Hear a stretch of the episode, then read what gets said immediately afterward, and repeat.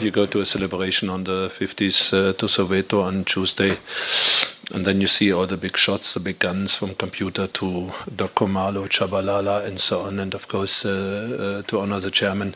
You don't want to spoil the party. You don't want to to uh, go into the game more than less on the same day, 24 hours later, and uh, to lose a game. Uh, that's pressure. That's definitely something um, where you could see in the faces of the players of the team um, we have to deliver.